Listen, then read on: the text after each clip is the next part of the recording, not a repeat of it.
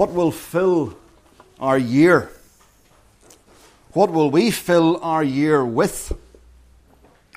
Will we come to the end of the year and feel it has been filled with worthwhile things? Will we feel satisfied as we look back over the year? Will we feel satisfied as we look back over our lives?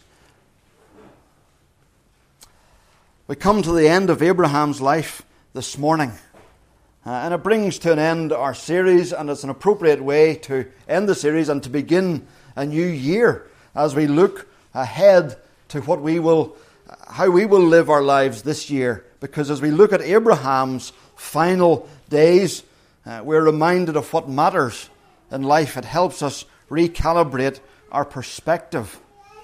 And what helps us in this passage is particularly the way Moses, as an author, has set beside us a picture of Abraham's life, and then beside it, a picture of Ishmael's life. And they, they act as a, as a mirror to each other and a contrast to each other. And we want to consider mostly uh, and firstly Abraham. And we want to see, first of all, a full life. A full life. Is that not what we want to have? We want to come to the end of our days and say that we have had a full life. And what does a full life look for a believer in God, a follower of God?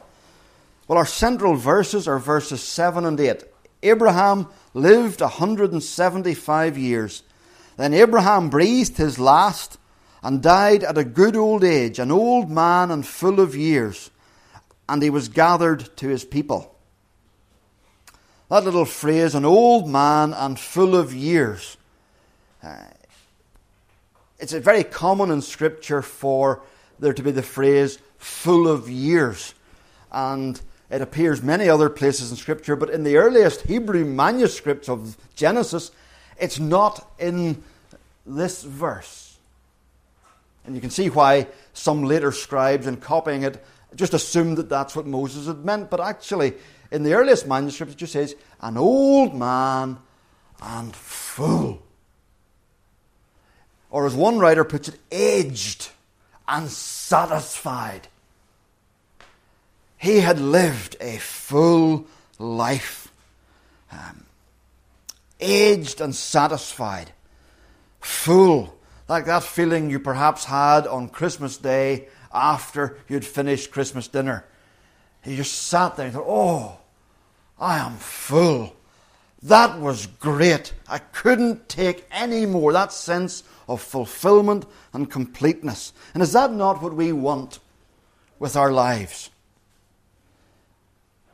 Now, perhaps some of you are thinking, well, I've come to this Christian life a little bit late in the game and, and my life has been filled with other things.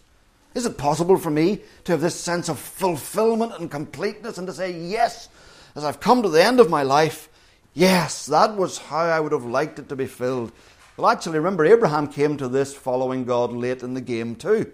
He was 75 when he started following God. And yet, there was a fullness to his life of following God in the years that God gave him. It did happen to be a hundred more years that God gave to him, but it was a full life. It was certainly a packed life. Think uh, for a moment of how packed it was. He had left his home in Babylon away over to the east in Ur of the Chaldees, and he had travelled up north and west to Haran, and then he had travelled down into Canaan, uh, and then down into Egypt, and then up out of Egypt and back to Canaan. And then it was full of travelling. It was full of events. There was the famine in Canaan that meant he left and went to Egypt uh, and got into a tangle with Pharaoh over uh, his wife Sarah. There was the events of the, the, this, the, well, the world superpowers of the day from Babylon coming and invading uh, Canaan, and Abraham takes them on because he's trying to rescue his nephew Lot. What an incredibly eventful time that was. Then there was the destruction by God of Sodom and Gomorrah and Abraham seeing it and, and interceding for Sodom and Gomorrah. Then there was the wonderful promises that were made. There was the, he saw God making promises, God taking on incredible obligations. When he, that moment where God passes through the, the severed carcasses of the animals and that covenant making ceremony where he sees God say, I would rather be destroyed than break my promise. He has seen God keep his promises. When he and his wife had a son when he was a hundred years old, 25 years after the initial promise, and she was 90, God had then asked him, in a test of his faith, to sacrifice his son. What an incredibly full life Abraham had. And then we read in verses 1 to 4 of this chapter about a second marriage. Now, it's not immediately clear if this marriage was subsequent to Sarah's death or prior to Sarah's death.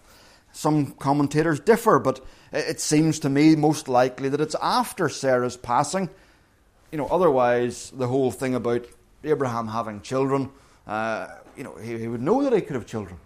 Um, not only that, but uh, he lives a further 35 years. Plenty of time to remarry and to have these six more children. What a full life, packed. But I want us to note four particular ways that it's full. First of all, it's full of God's blessing.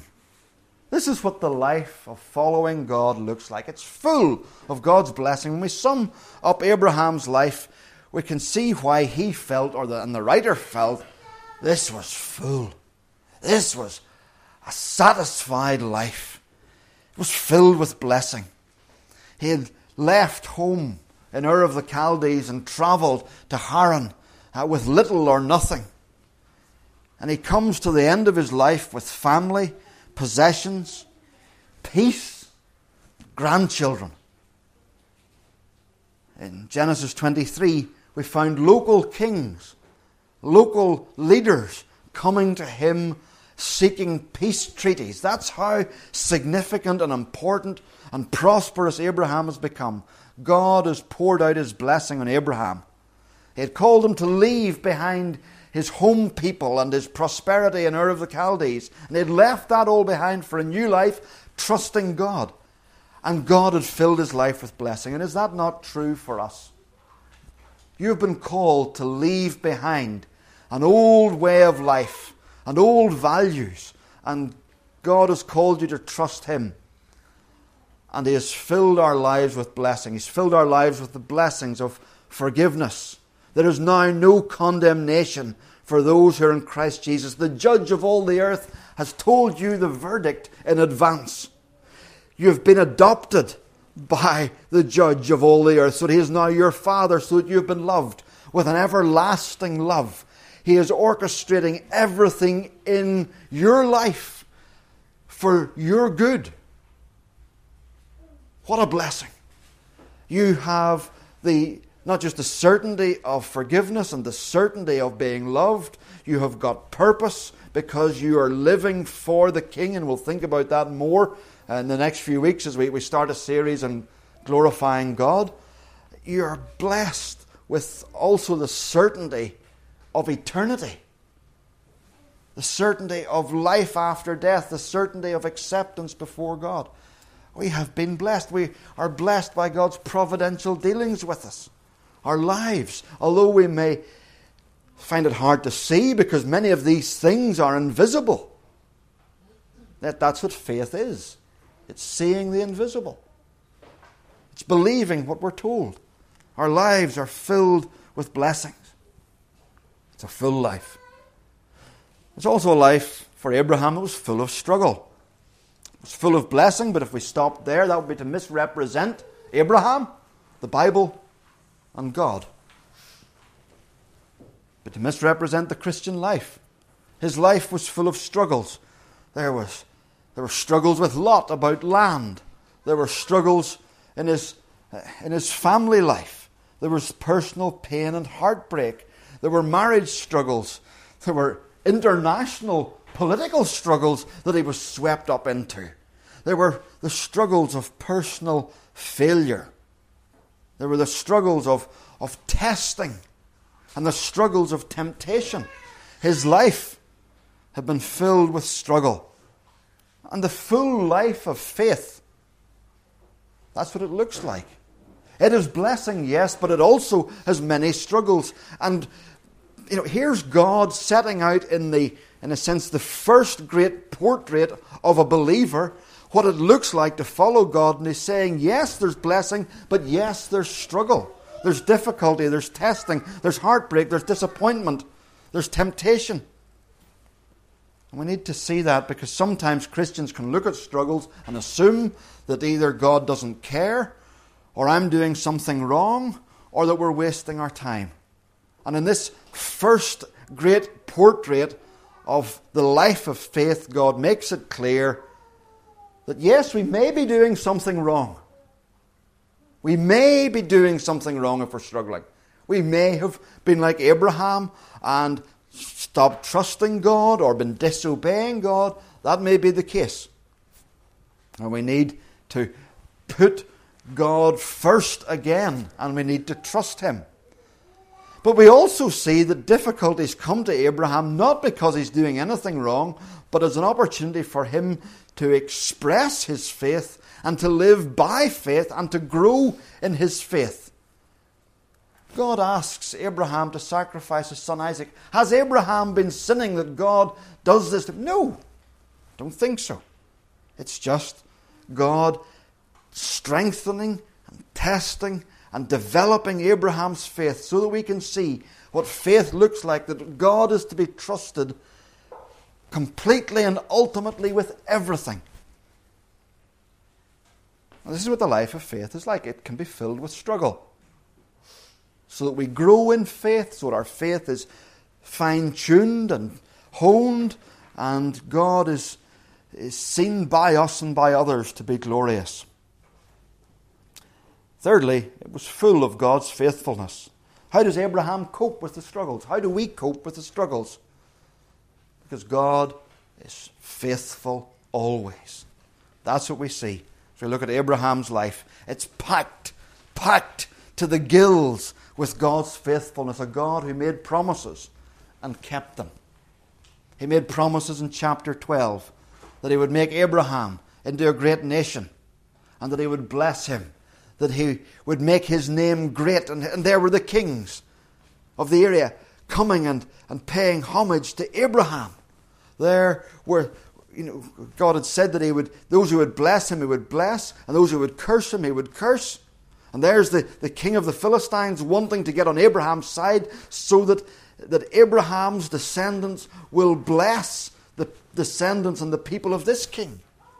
And then you've got Pharaoh, and then you've got Abimelech, and they unknowingly almost harm Abraham and his wife. And God, God brings restriction, God, God brings judgment on them because God had said, Those who would harm you, I would harm.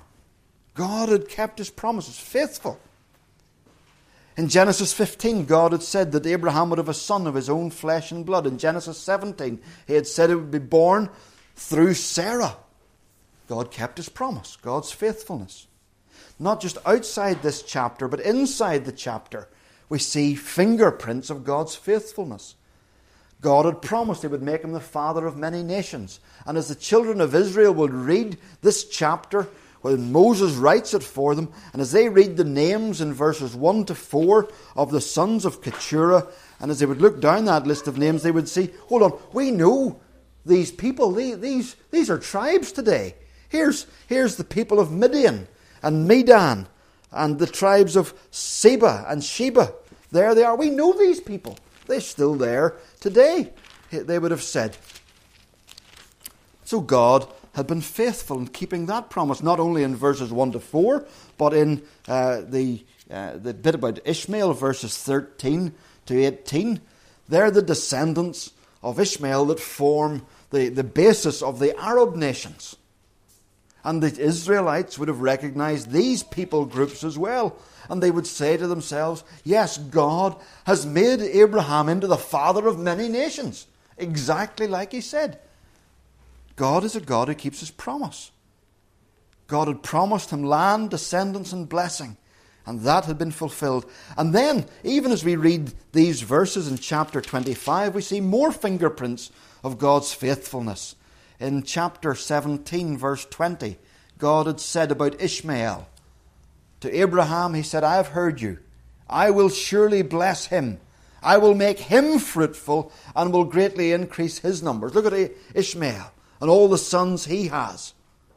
God had been faithful to his promise to Abraham about Ishmael. In particular, God had said, He will be the father of twelve rulers, and I will make him into a great nation. And as you count that list of names, you find that Ishmael has twelve sons, exactly like God promised Abraham about Ishmael. God keeping his word. And then, even in the very last phrase about how he lived in hostility towards all of their brothers, God had promised Abraham that Ishmael would not be some sort of doormat or whipping boy as a second rate son, but that Ishmael would be, uh, as the promise would, a wild donkey of a man, independent, fiercely independent, that he wouldn't be trampled on as some second rate child of Abraham just because he was born to the maidservant. And God kept his promise. We see that even here. And another one we read that Abraham died at 170 in Genesis 15 5. Sorry, 15 15. God had said, As for you, you shall go to your fathers in peace. There's one part of the promise that's true. And you will be buried at a good old age. Faithfulness, faithfulness, faithfulness, faithfulness, faithfulness at every turn in this chapter. And it's, it's very ordinary, this faithfulness, isn't it? It's kind of hard to see. And does that not show us that we can be sure of God's faithfulness throughout our lives? But it won't always be spectacular. Sometimes it'll be very ordinary. It might even be hard to see. But you can be sure of God's faithfulness throughout your life. Your life will be full of God's faithfulness as you seek to trust Him. Abraham had learned that there's one thing he could count on, bank everything on, even his son's life. He could bank on this that God would keep his word and God would provide. One thing he had seen, God would provide. There's a fifth thing about this fullness for the life of the believer. Sorry, we're not even at the fifth thing yet. Got excited. It's full of expectant faith. There's a fourth thing that we see uh, of this fullness. It's full of expectant faith. When Abraham bought Sarah's tomb, we saw that that was an act of faith because God had promised Abraham this land. He wasn't going to go back to Haran to bury Sarah. He wasn't going to go to, uh, to Ur of the Chaldees to bury Sarah. This land had been promised. So he's going to purchase a spot and he's going to stay here in this land. When Isaac, the promised root of descendants, had no wife, Abraham looked to God to provide a wife. Expectant faith. When he's providing in this chapter for his other sons, he does so generously and then sends them away. Why? Because he's not going to look to those sons to to be part of the great Abrahamic dynasty, to, to be the clan, to be the tribe that will dominate in the promised land. That would have been the, the way of looking at it through just worldly eyes.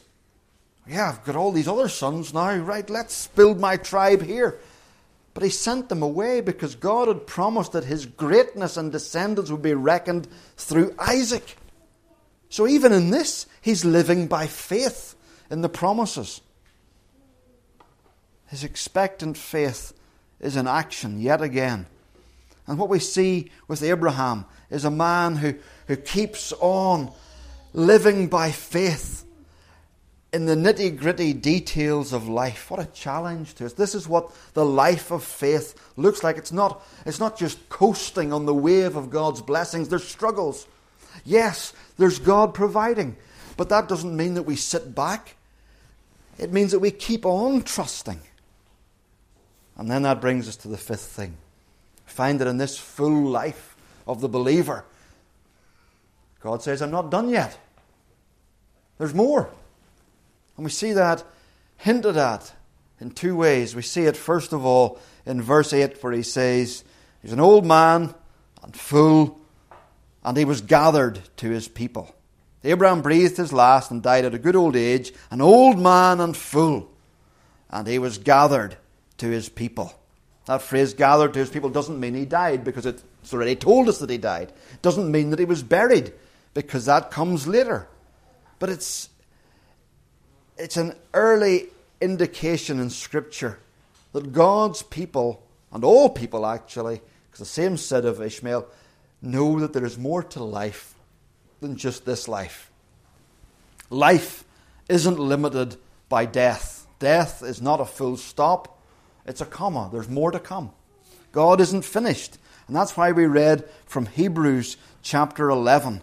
All these people were still living by faith when they died. They didn't receive the things promised, they only saw them and welcomed them from a distance. And then uh, we read that God has prepared a city for them. And then those verses at the end of the chapter that only together with us will all things be made perfect. Only together with us would they be made perfect. Is that not incredible? God's not finished with this filling. All the blessings that we talked about a moment ago are current blessings we have, but there's much, much more to come. Much more to come. And uh, astonishingly, what the writer to the Hebrews tells us is that Abraham hasn't got it all yet. He's waiting. Now, although he has passed into glory and stands with Abraham this morning, hasn't got it all yet either. They're waiting for us and all of God's people. And all together, God will make everything new. And all together, it will, all the presents for all of God's people will be unwrapped together. There will be one resurrection morning for all of God's people. And in that moment, there will be the new heavens, the new earth, the, the, the curtains will be pulled open, everything will be seen, and all of God's people together will be made new with the resurrection bodies, and we will be filled to all the fullness that we could possibly be filled with. Still to come. And there's another little indicator in this passage that we have a God who just doesn't stop blessing. Look at verse 11. Just as, it keeps going. And after Abraham's death, God blessed his son Isaac, who then lived near uh, Beer Lahai Roi. Abraham might be gone. Has God changed? No. The very first thing we read after Abraham's departure is that God keeps blessing his people. Was Abraham a special case? Yes and no. He was, a, he was special in that he was, a, a you know, the, the, the, the first that God calls. He was special in that these promises were made to him. But he was ordinary in the sense that God treats us the same way he treats him. He's just He's the God who blesses his people. He's a God who doesn't stop. How encouraging for us. This is what it is to follow God. It is to have a life filled by God, a life filled with God, and to know that although there's trouble, God will provide, and we'll see God providing and we're to keep on believing. And we know that we have a God who's not done yet with blessing. We want to finish looking at the contrast with Ishmael.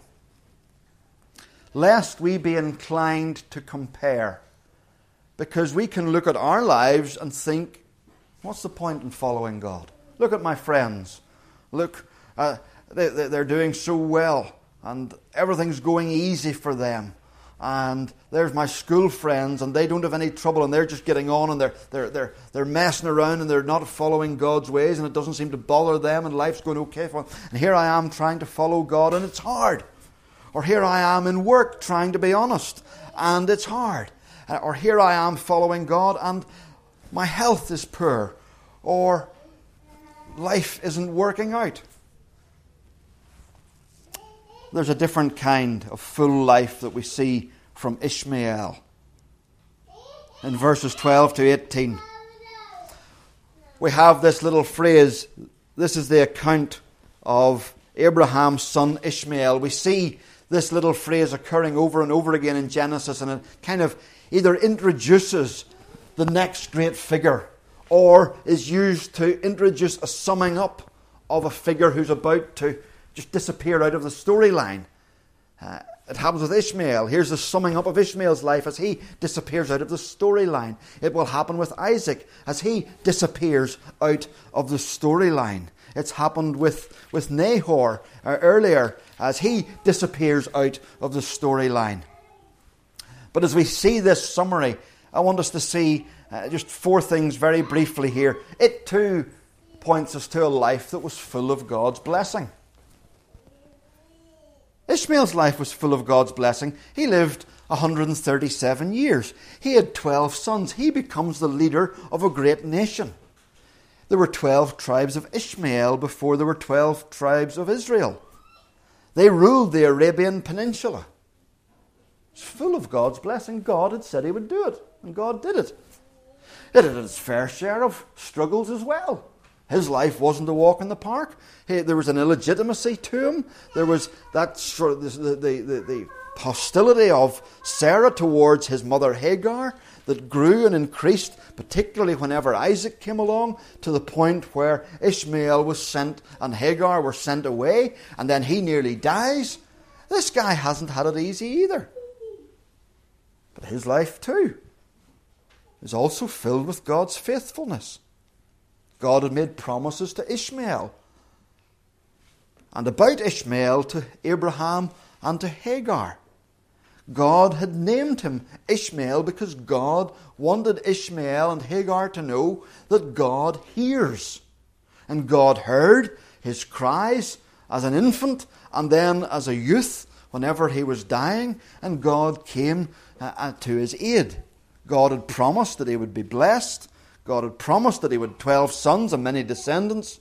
God had promised that he wouldn't be a doormat, and God had kept all of those promises to Ishmael. His life was one where he experienced God's faithfulness too. The fourth thing we note about Ishmael's life is that although it was full, it was ultimately empty. Here's the clincher his life was filled. He had a good innings. He raised his family. He saw them prosper. They had been greatly blessed by God. He saw God keep his promises made to him. And that's it. That's where it ends. There's a glaring contrast between the two paragraphs. Abraham's paragraph ends with the baton of blessing being passed on from Abraham to Isaac as God keeps on blessing. How does Ishmael's paragraph end? With isolation and hostility. And there's a summing up of Ishmael's life. It's as if the loose ends of Ishmael's life are being tied up here, and that's it. That part of the story is closed. Oh, yes, he has life beyond the grave too. He too, we're told, is gathered to his fathers, but his life, although it is packed full, is ultimately empty. It's filled with the wrong kind of stuff. Not so much filled with the wrong stuff. Or sorry, it's not so much filled with the wrong stuff, but it was the wrong kind of fool.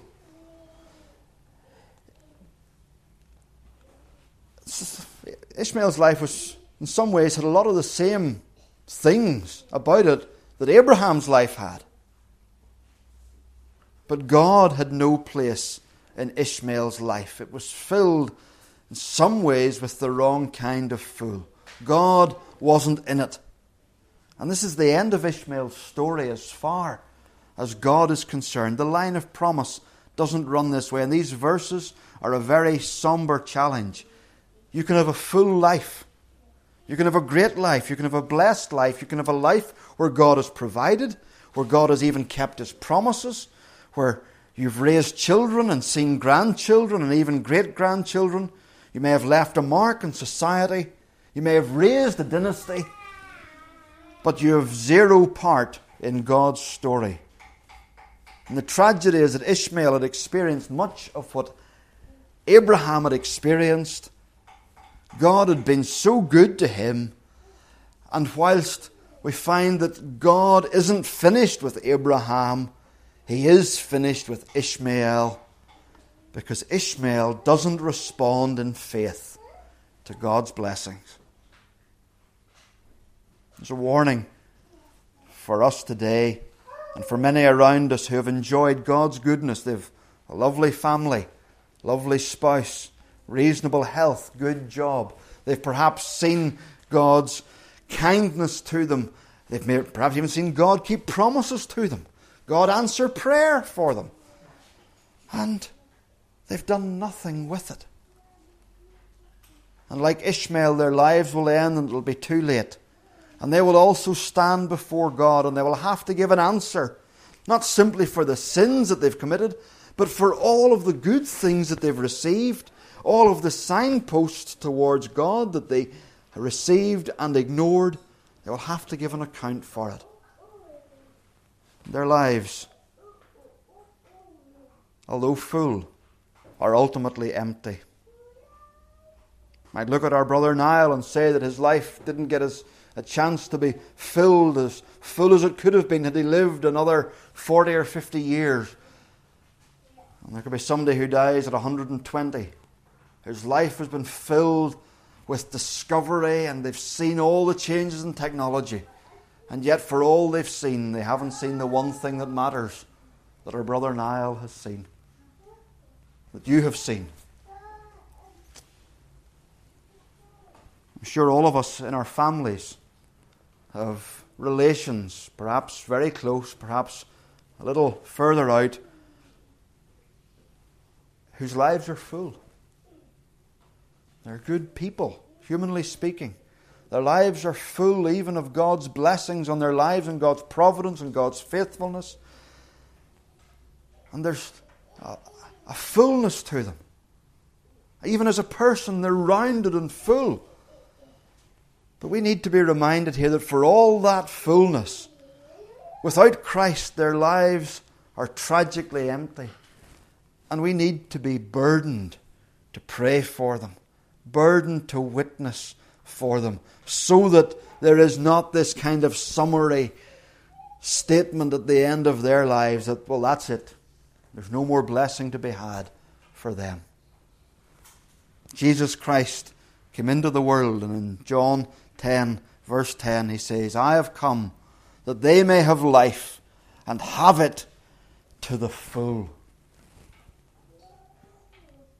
And so this passage should comfort us as we look at what a life full of faith is like, what the, that experience is like of God's faithfulness amidst our struggles of what it looks like, even in terms of God's not finished yet. It should give us comfort and encouragement. It should challenge you this morning if you're not yet trusting in Christ, that although your life might be full, it's ultimately empty if you don't know Jesus, who fills our lives with what matters.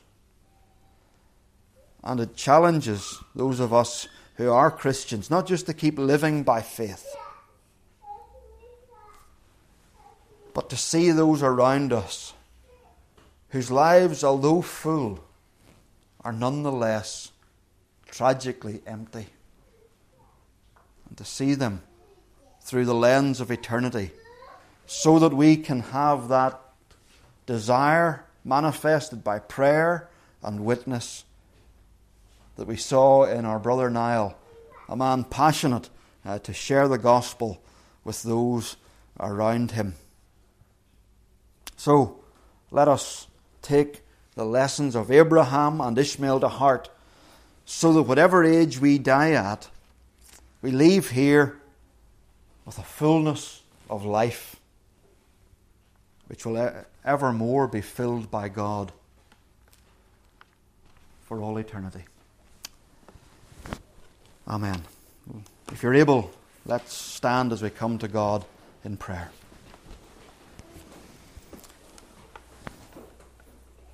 Father in heaven, how we thank you that you take our lives, which are otherwise dust and a vapour, and you fill them with purpose and meaning and significance far beyond anything that we deserve or anything that we could imagine. We thank you for Jesus Christ, who came so that we could have life and have it to the full. A fullness of life that we are only beginning to, to paddle at the very edges of the ocean of that fullness of life that we will enjoy forever and ever and ever and ever. And after a million years have passed, we will still be only paddling at the edge of the ocean of its richness. And, O oh Lord God, we thank you for endowing us with this immense privilege. And so encourage us and keep us believing and keep us going. And Father, we pray for anyone here this morning whose life, although full, is as yet empty and will be bitterly empty for all eternity. Oh, Father, we pray for our loved ones husbands, wives, brothers, sisters, nephews, nieces, cousins, friends, neighbours who don't yet know you, whose lives are full yet empty. No, Lord God, burden us for them and give us words to speak to them and give us faithfulness in prayer for them. Father, we long to live lives that are full lives, lives filled with you and filled with living for you. Help us to do so. We ask it in Jesus' name. Amen.